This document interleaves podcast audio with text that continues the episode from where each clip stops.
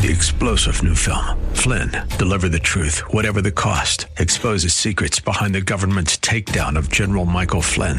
Flynn knew what the intel world had been up to. He ordered the first audit of the use of contractors. This set off alarm bells. He told the truth. He was the most dangerous person for Donald Trump to hire. They had to get rid of Flynn. Flynn, deliver the truth, whatever the cost. Available now. Watch it today. Go to salemnow.com. Salemnow.com. The views and opinions expressed by Rob Black and his guests are not necessarily those of KDOW or its management owners or advertisers and should not be construed as legal tax or investment advice. Always consult with the appropriate advisor before making any investment or financial planning decision.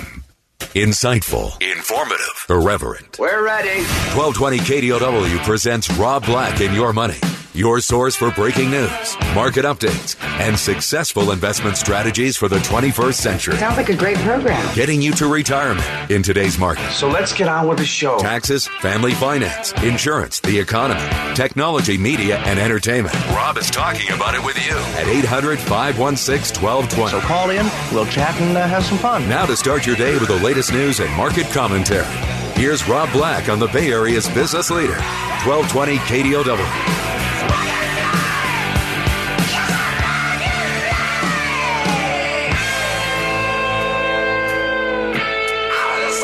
Welcome in the, the Rob Black Show. I'm Rob Black, talking all things financial, money, investing, and more. Today, I am lucky enough to have in the air chair with me the one, the only CFP certified financial planner, Chad Burton. Chad, I got some emails that have come in that I want to clear out. People can find you at newfocusfinancial.com if they want to drop you an email. People can find me at Rob Black Show if they want to drop me an email. I did get one on gold coins. I'm not going to bring it up. I'm not going to go into it, but because it's kind of a dicey topic but I'm not a kind of an alternate currency kind of guy. Um, I don't go after the Iraqi dinar when Iraq fell. I don't go after the Krugerrand that I see the gold commercials in the middle of the night. Um, you know, it's just not my thing. Uh, do alternative currencies attract you at all? Oh, I, uh, yeah. I mean, I think that the idea of the technology behind it and the overall math behind it is extremely interesting. We're talking I mean, Bitcoin. Uh, yeah, that just blockchain in general. Okay, got it. I mean, just how Walmart has worked with IBM on blockchain and how it's reduced the amount of time to track down an item. For example, if there's something that creates a, a cholera outbreak, where did that lettuce come from? It used to take a long time to track those items down, and now it's extremely quick because of blockchain and other technologies. So the, I think the issue there is that blockchain is something that can be done with or without the c- cryptocurrency. Some people argue for that. Um, is it an investment? No, I don't look at it as an investment because if you invest in something, it has to have some sort of a rate of return. It has to have, to me, something that has revenues, then there's expenses, and then there's a profit. Got it. That's that's not what happens in Bitcoin or Litecoin or any of the other issues. It's the idea that, first of all, people that don't trust the financial system because they grew up young in the financial crisis and they don't trust banks. Sure. Um, I think that's silly in the U.S. to do that. I think that's ridiculous. But there's other areas of the world where they can't trust their government. They can't trust the fluctuation in their currency. It's not stable. They want to get the money out, and so there's a, a very big play for people overseas to say, "I'm I'm going to take my money out of this country's currency. I'm going to store it somewhere that's a little bit more global."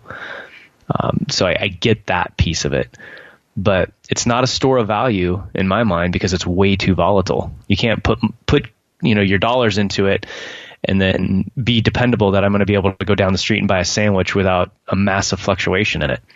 And it, by far, by far was one of the biggest bubbles that you've ever seen, where you could see the big run up in 2017, especially right after the holidays when everybody was getting together talking about how well Bitcoin had done and then you kind of saw that last minute push where everybody and their their uncle and their cousin and oh we better get into some of this too and then that's when the people that owned it sold it and pulled it out you, you saw facebook issues yeah. on it instagram issues where they, people were pumping and dumping just yeah. like they used to do with with small stocks or year 2k stocks like there's always there's always something for millennials or young people to to throw their money away into speaking yeah. of young people and millennials um, got a great email and this makes me actually smile chad it's from Katie, young professional. She's living in New York City. She's 24. She's single. I like that she tells me that.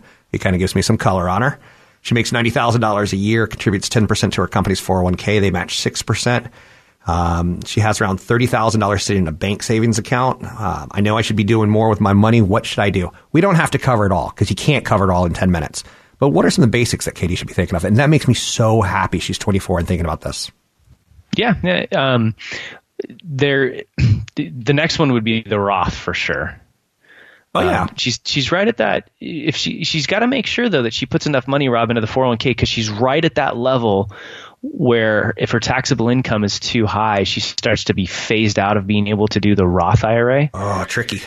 So this is right at that point where you need to look at your tax bracket. You need to talk to your your CPA or enrolled agent that's doing your tax return and say, okay, maybe if I fund another 3% into my pre-tax 401k, then I'll get my taxable income low enough to be able to legally do a Roth contribution but she still has got a ton of room left. I mean, she can put 19 grand into her 401k.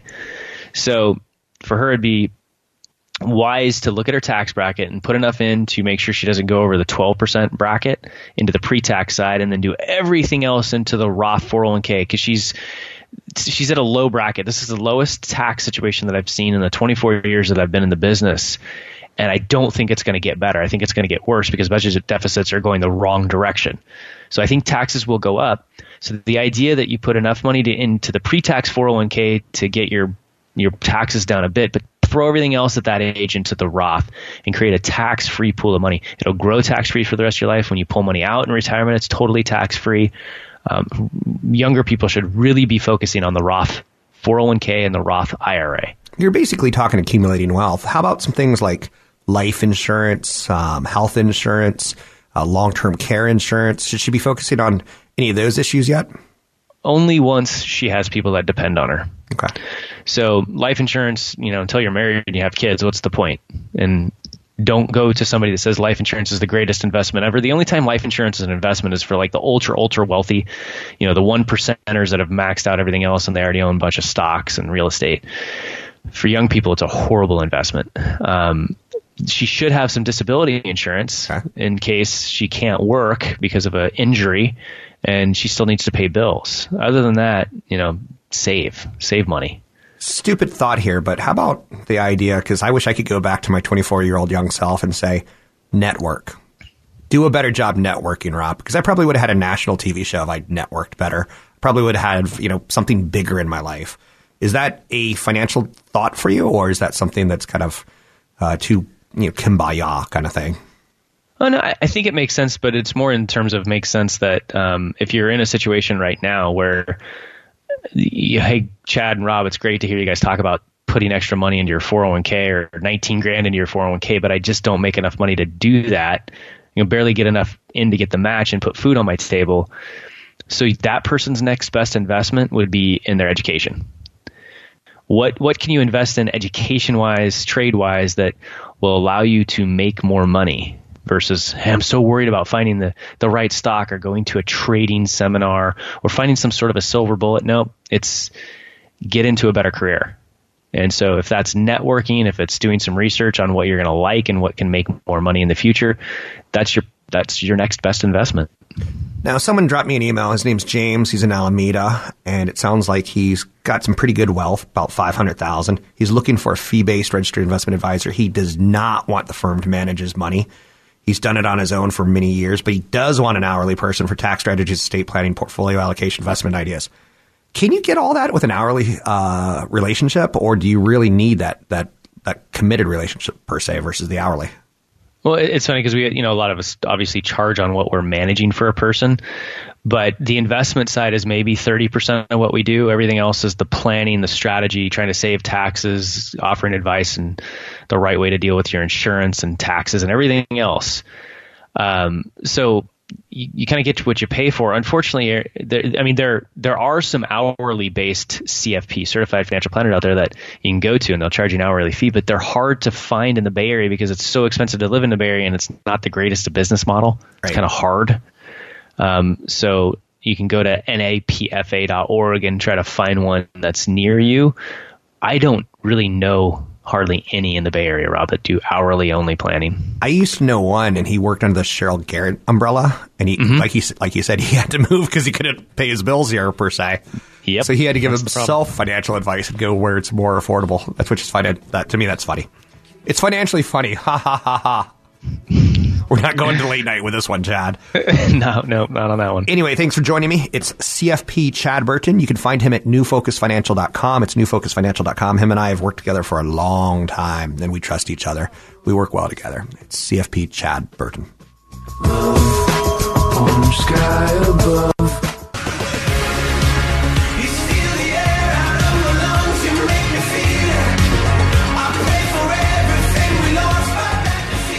We're making financial sense of your portfolio.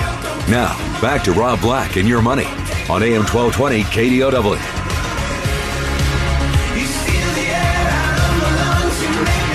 So this is the Bleachers, who I dig. I don't want to make this a music show per se, but I do want to be entertained myself enough that I want to stay around and do the show. I'm not going to play timpani, drums, and trumpets. You know, it ain't going to happen on this show. This is my music. It's not my spouse's. It's not someone else's. I'm a Bleachers fan. I saw them in concert a couple years ago. Awesome. And I missed it because it was very East Coast. They're kind of um and I'm not a Bruce Springsteen fan, but they're very Bruce Springsteen esque. A lot of horns, a lot of solos, a lot of Jersey boys getting together and playing music. Um, I'm a big fan, big fan. So, lead singer of Bleachers also was in band Fun as the bass player. You know, find the band that goes some nights. Anyway, I'm digressing. Um, let's talk money and investing, shall we? One of the companies that I like has t- stood the test of time. And I want to talk about it, but before I go there, I want to talk about the test of time. I want to go back to 1940.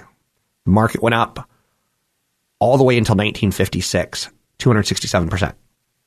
And then it went down for one year, 22%. And then it went up 56%. And then it went down 14%. Then it went up 80%. Then it went down 22%. Then it went up 400%. You get the idea, right?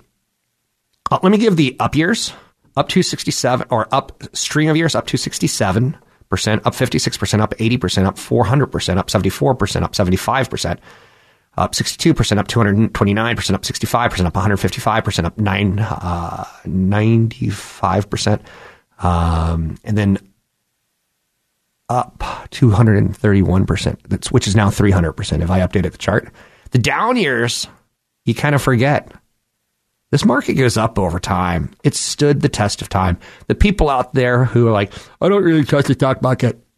I want to buy gold. Good luck to you. I'm going to fire up the Darwinian wood chipper one day when you have nothing. So, standing the test of time. There's nothing wrong with that.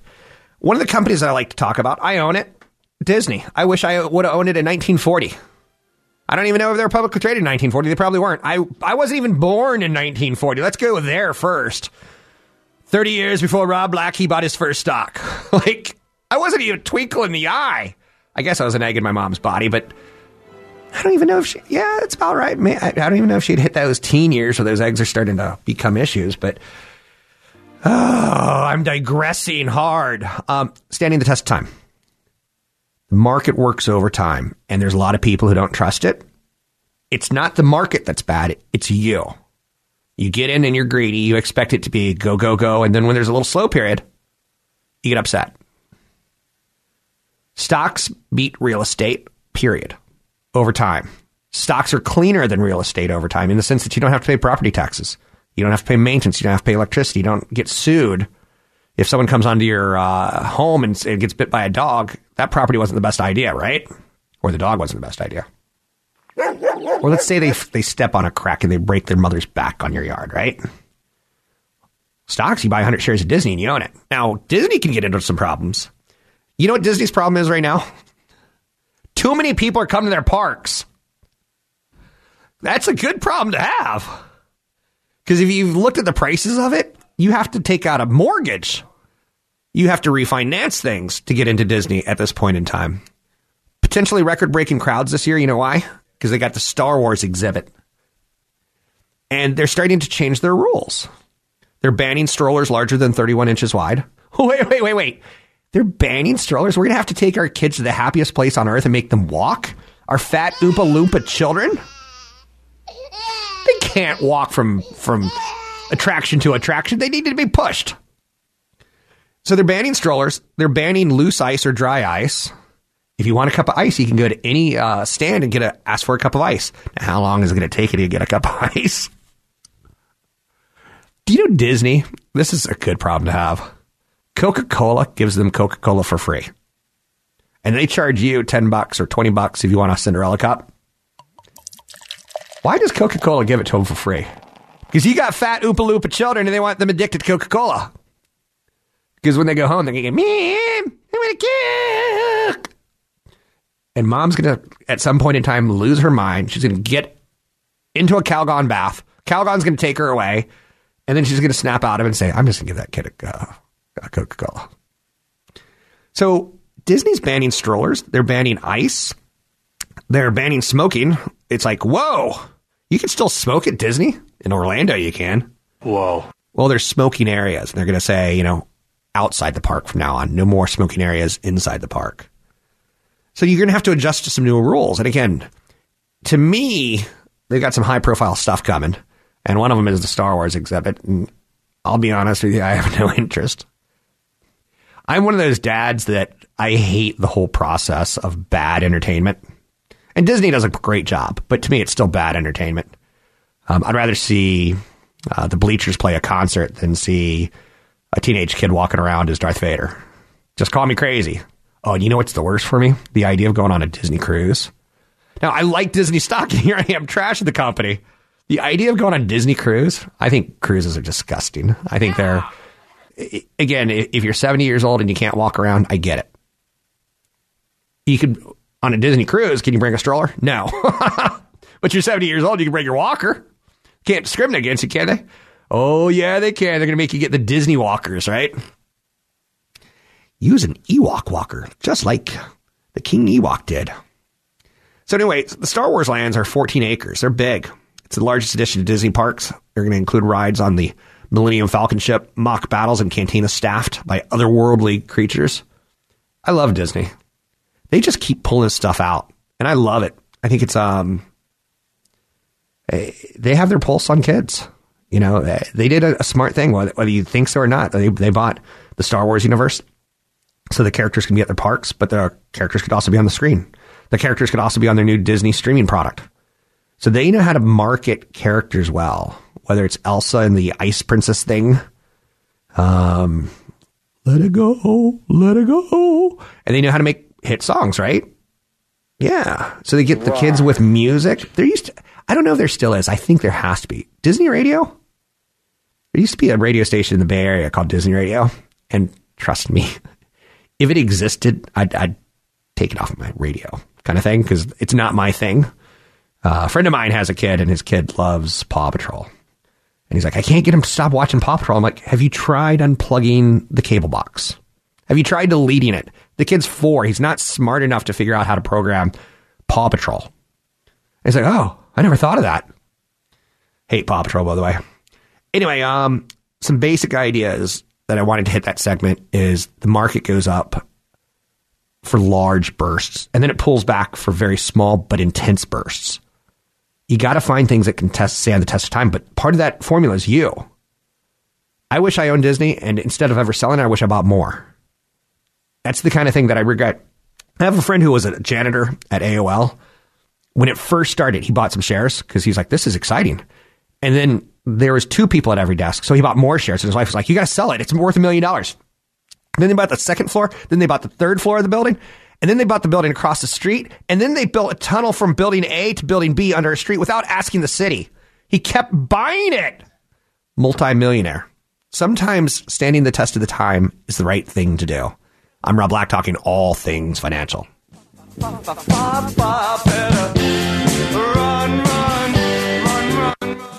Now if we jump together, at least we can swim far away from the wreck we made then only for a minute. Your comments and questions are always welcome.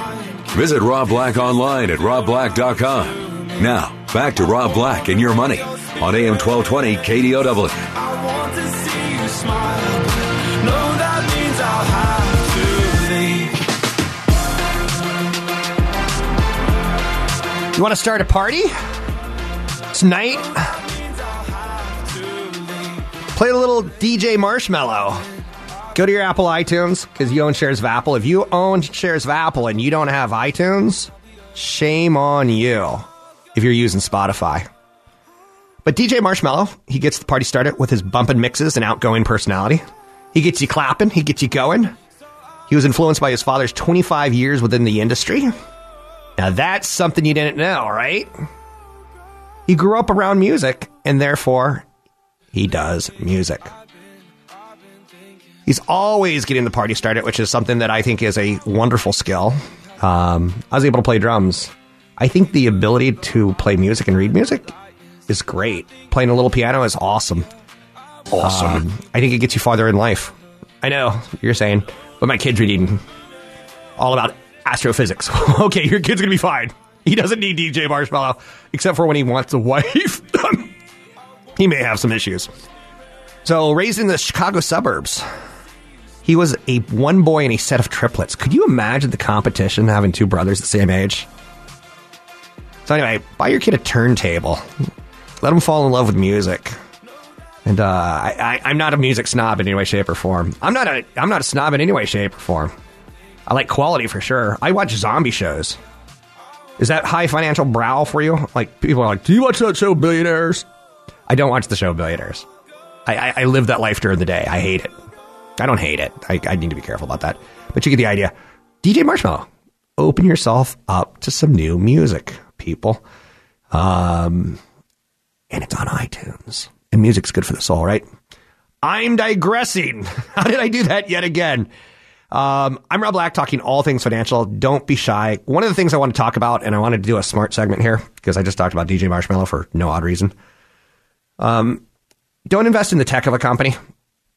When you see IPOs come public, companies like Lyft and Pinterest and companies like Uber and, and Qualcomm, in the day Qualcomm, um, in the day Applied Materials, Dell, Intel, Adobe, you're not investing in the tech. Now Adobe makes great product. That's what you're investing in. So let's talk about what to invest in. If it's tech is always going to be smaller, cheaper, faster. That's just the nature of the game. And you have to go with that. You start with that. You want to look for companies that have the network effect. The network effect is very, very simple to explain. It's when a product becomes more valuable the more people use it. Adobe is the standard for electronic publishing. The standard.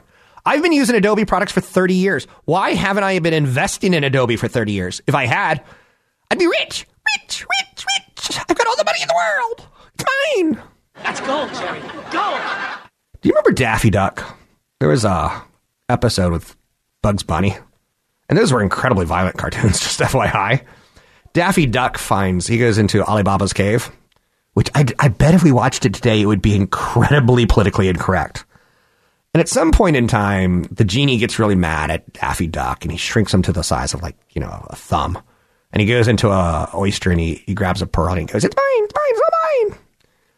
I've been investing in Adobe for thirty. I, I not I haven't been investing in Adobe. I've been using their products for thirty years. I should have been investing because everyone I know who does electronic publishing, whether it's audio or video, uses Adobe.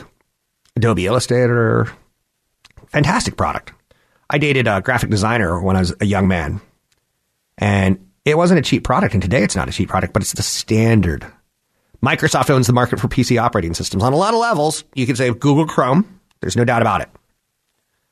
Um, but Google's trying to make money differently than uh, uh, way Microsoft did. And for the record, when you take a look at all the lawsuits and issues going on with companies like Facebook today, um, and Amazon, are they a monopoly? Are they not? Microsoft quietly is like whistling past the graveyard. They're not getting tagged in any of this. I own shares of Microsoft for the record.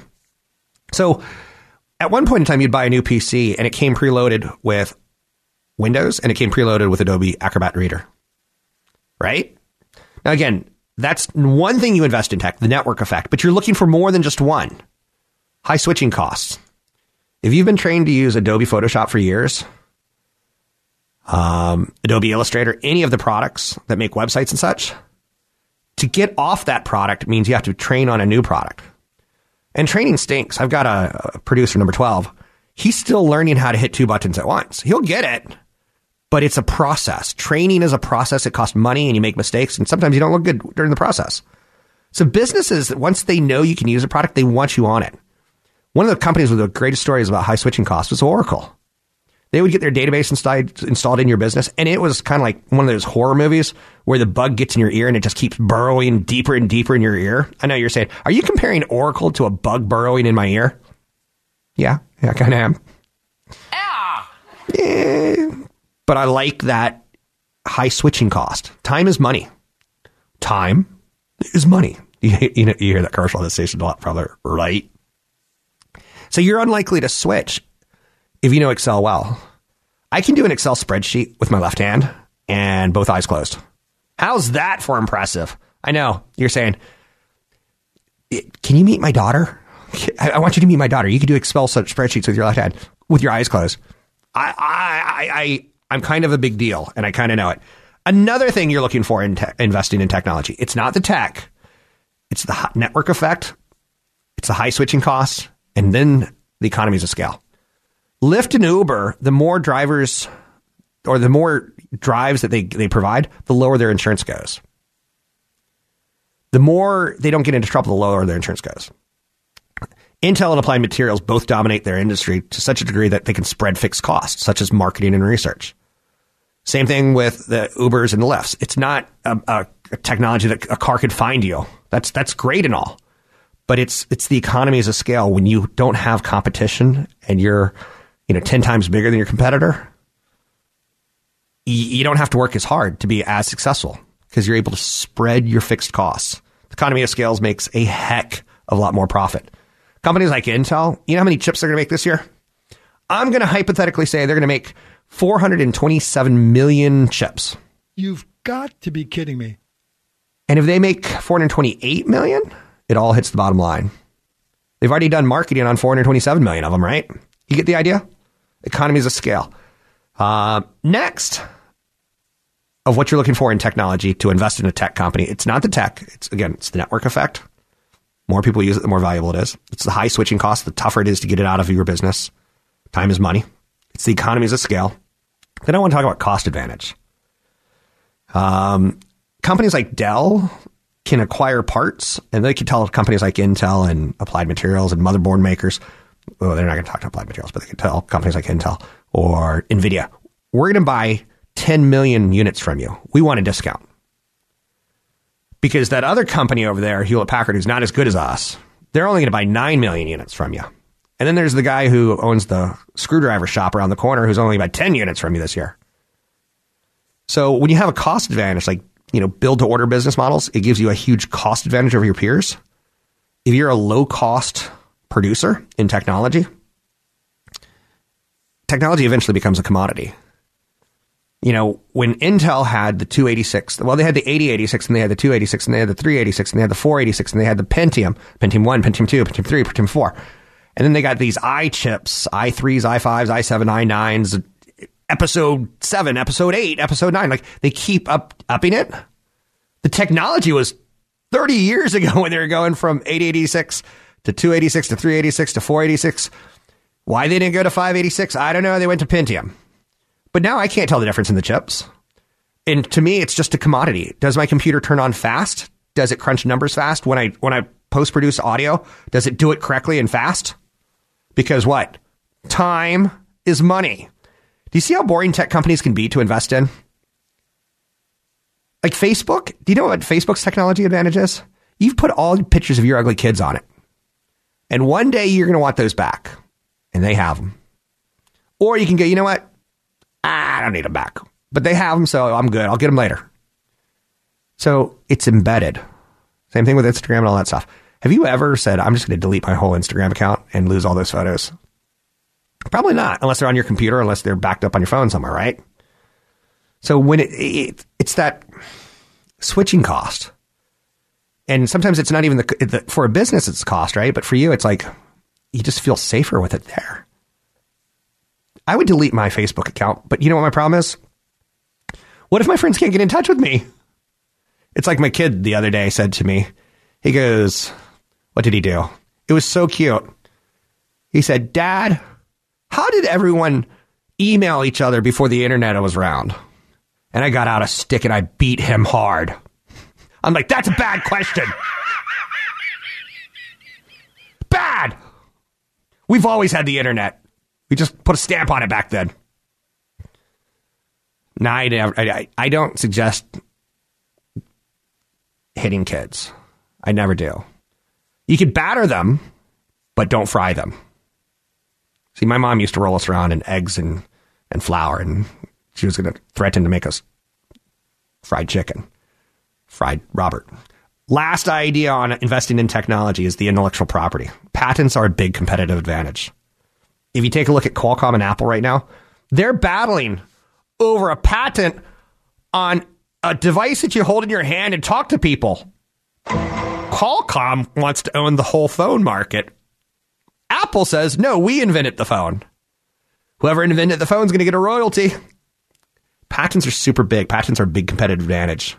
If you can own wireless standards, if you can find a company that is registering patents with the new 5G technology, you can make some bank. That's the way you have to think of look at the companies who are filing patents now because they're going to try to enforce them in the future.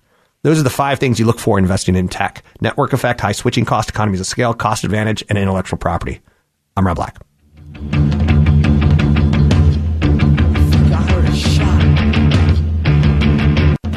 Tell me what your heart wants. Such a simple thing. Visit Rob Black online at robblack.com. Now, back to Rob Black and your money on AM 1220 KDOW.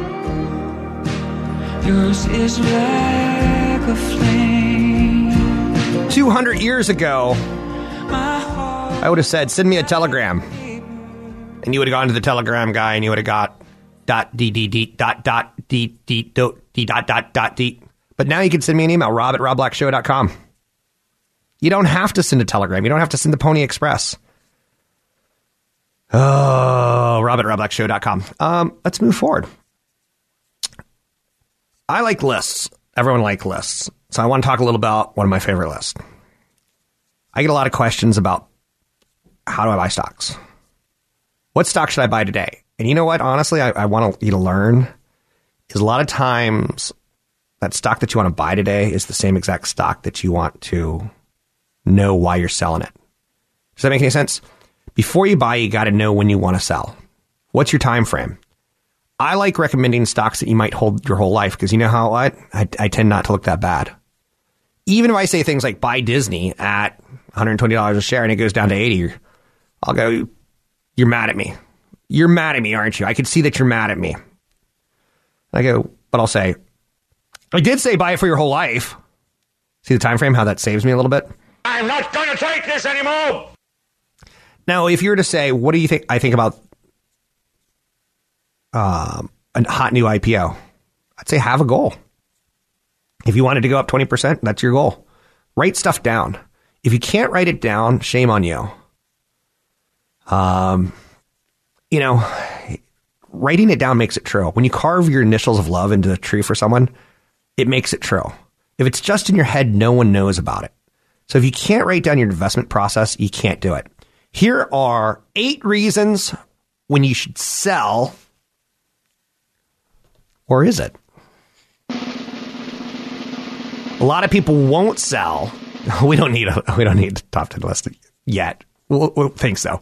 Um, you just can't sell that winner. Um, I've seen people double their money, triple their money. It keeps rising, and you can cash in on it. And some people just won't do it. So you kind of turn a trade into a long term investment, or you kind of change the rules. There's nothing wrong with that, but write them down again. So I know the best example of that of not selling your winners is stock options. A lot of people get paid with options, not paid. A lot of people get supplemental pay from their company with stock options. And when the good times are going, people don't sell it. But when the bad times hit, they don't know what to do. Number two, big mistake that people make when it comes to selling is they just can't get rid of that loser. They bought a stock, it went down, and it's a loser. Or maybe you fell in love, it was passionate, And then the guy turned into a loser deadbeat. Sometimes it's over when it's over, right? And you should move on. In psychology, it's called the endowment effect. Once we invest in something, whether it be a relationship, whether it be a football team, whether it be a stock, we endow it with more value than it ever really had. So stock becomes more prized and valued if we've put our money into it. You know, if a company like XYZ.com goes down, I don't care, but if I own it, I'll be like, I do care. I once liked you and I want to like you again. So you can sometimes can't get rid of that loser. And think about it in relationships. Think about it like I got to a point where I just gave up on sports. I know you're saying, really? um, I'm not going to be passionate about them like I used to. I'm not going to, you know, throw money at them like I used to. I'm not going to go on a Friday night in its playoffs. Hey, hey, buddy, you want to go watch the game? Let's let's go. Let's go get tickets right now. I'll plan it if I want to see it. You know what I'm saying? So, I none of my teams. I'm not going to say none of my teams, um, but a lot of times the payoff for being a fan isn't great, especially if your team loses, and you just don't want to get rid of it. I get it. Another mistake that people make is they have no idea what the numbers are. So if you buy a stock at 10, what's that mean? What's the market cap of it? Do you want to sell it at 13? That's a 30% return. Do you want to sell it at 20? Do you want to sell half of it at 20 and then let the rest ride? I've seen people do that strategy. It's not very complicated. Another mistake people make is they won't adjust their plans. And let's say you bought a stock that doubles or triples and it becomes too much of your portfolio and you never wanted it to be too much. But you're like, it's, it's, it's a good thing. It's not a good thing. You, you want moderation, moderation. You want diversity for diversity's sake on some level. I'm not going to tell you everything you, you want to do. But if you bought a small company and it becomes a large company, is it still the same company? They're able to go from 10 million revenues, 20 million revenues, 20 to 100. It's tougher to go 100 to 200, 200 to 400. Big numbers start catching up with you. So sometimes you have to adjust your plans and say, okay, I, I wanted 20% exposure to small caps, 20% to mid caps, 20% to large cap, 20% to international, 20% to income. Sometimes you have to adjust those numbers when things get out of whack. Um, another mistake people make when selling stocks is, or the whole stock selling process is, you lose confidence in your convictions. Um, a bad market does not mean you made a bad investment. A good investment sometimes can happen in a good market. And you're like, woohoo, it's going great. But in a bad market, you're like, hmm, I think I might have made a mistake. And maybe you didn't. Maybe you just have to wait for interest rates to stabilize or trade wars to normalize, or maybe you just got to get through the process. Maybe there's a general negative mood. And sometimes you have to let that play out. Biggest mistake I see people buying and selling stocks is trying to time the market. I've never met a market timer worth a million dollars, ever. And you'll hear commercials on radio and television that say things along the lines of, um, is now the time to buy gold? Th- things are drastic out there. The market could go lower, much lower. We have one study from a man at a bar in New Jersey who said the market could go 99% lower. It's never gone down 99%. And it's gone through the World War One and World War Two and nuclear strikes, and it's gone through uh, Nagasaki and Hiroshima and recessions and depressions, high oil, low oil. It's gone through crazy stuff. Khrushchev saying he's going to bury us. He pulls out a shoe and slams it down on a, on a like it's ex- the Cuban Missile Crisis. We got through it. So try, don't try to time the market. And the people that are trying to sell you timing the market, look at what their bias is. They have something they want to put in front of you because you got something they want. Cash. Try to cut out the mistakes on selling. I'm Rob Black, talking all things financial. You can find me online at robblackshow.com.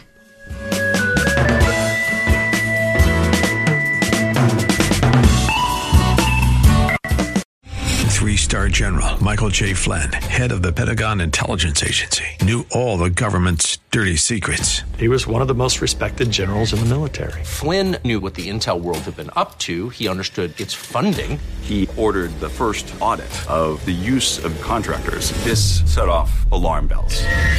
The explosive new documentary, Flynn, deliver the truth, whatever the cost, and covers the facts behind this scandal. Flynn told the truth. He was the most dangerous person for Donald Trump to hire. I find out the worst enemy that I'm going to face in my life is right here in America. They took my assessment and they wanted me to change it. And I was like, I'm not changing it. They had to get rid of Flynn.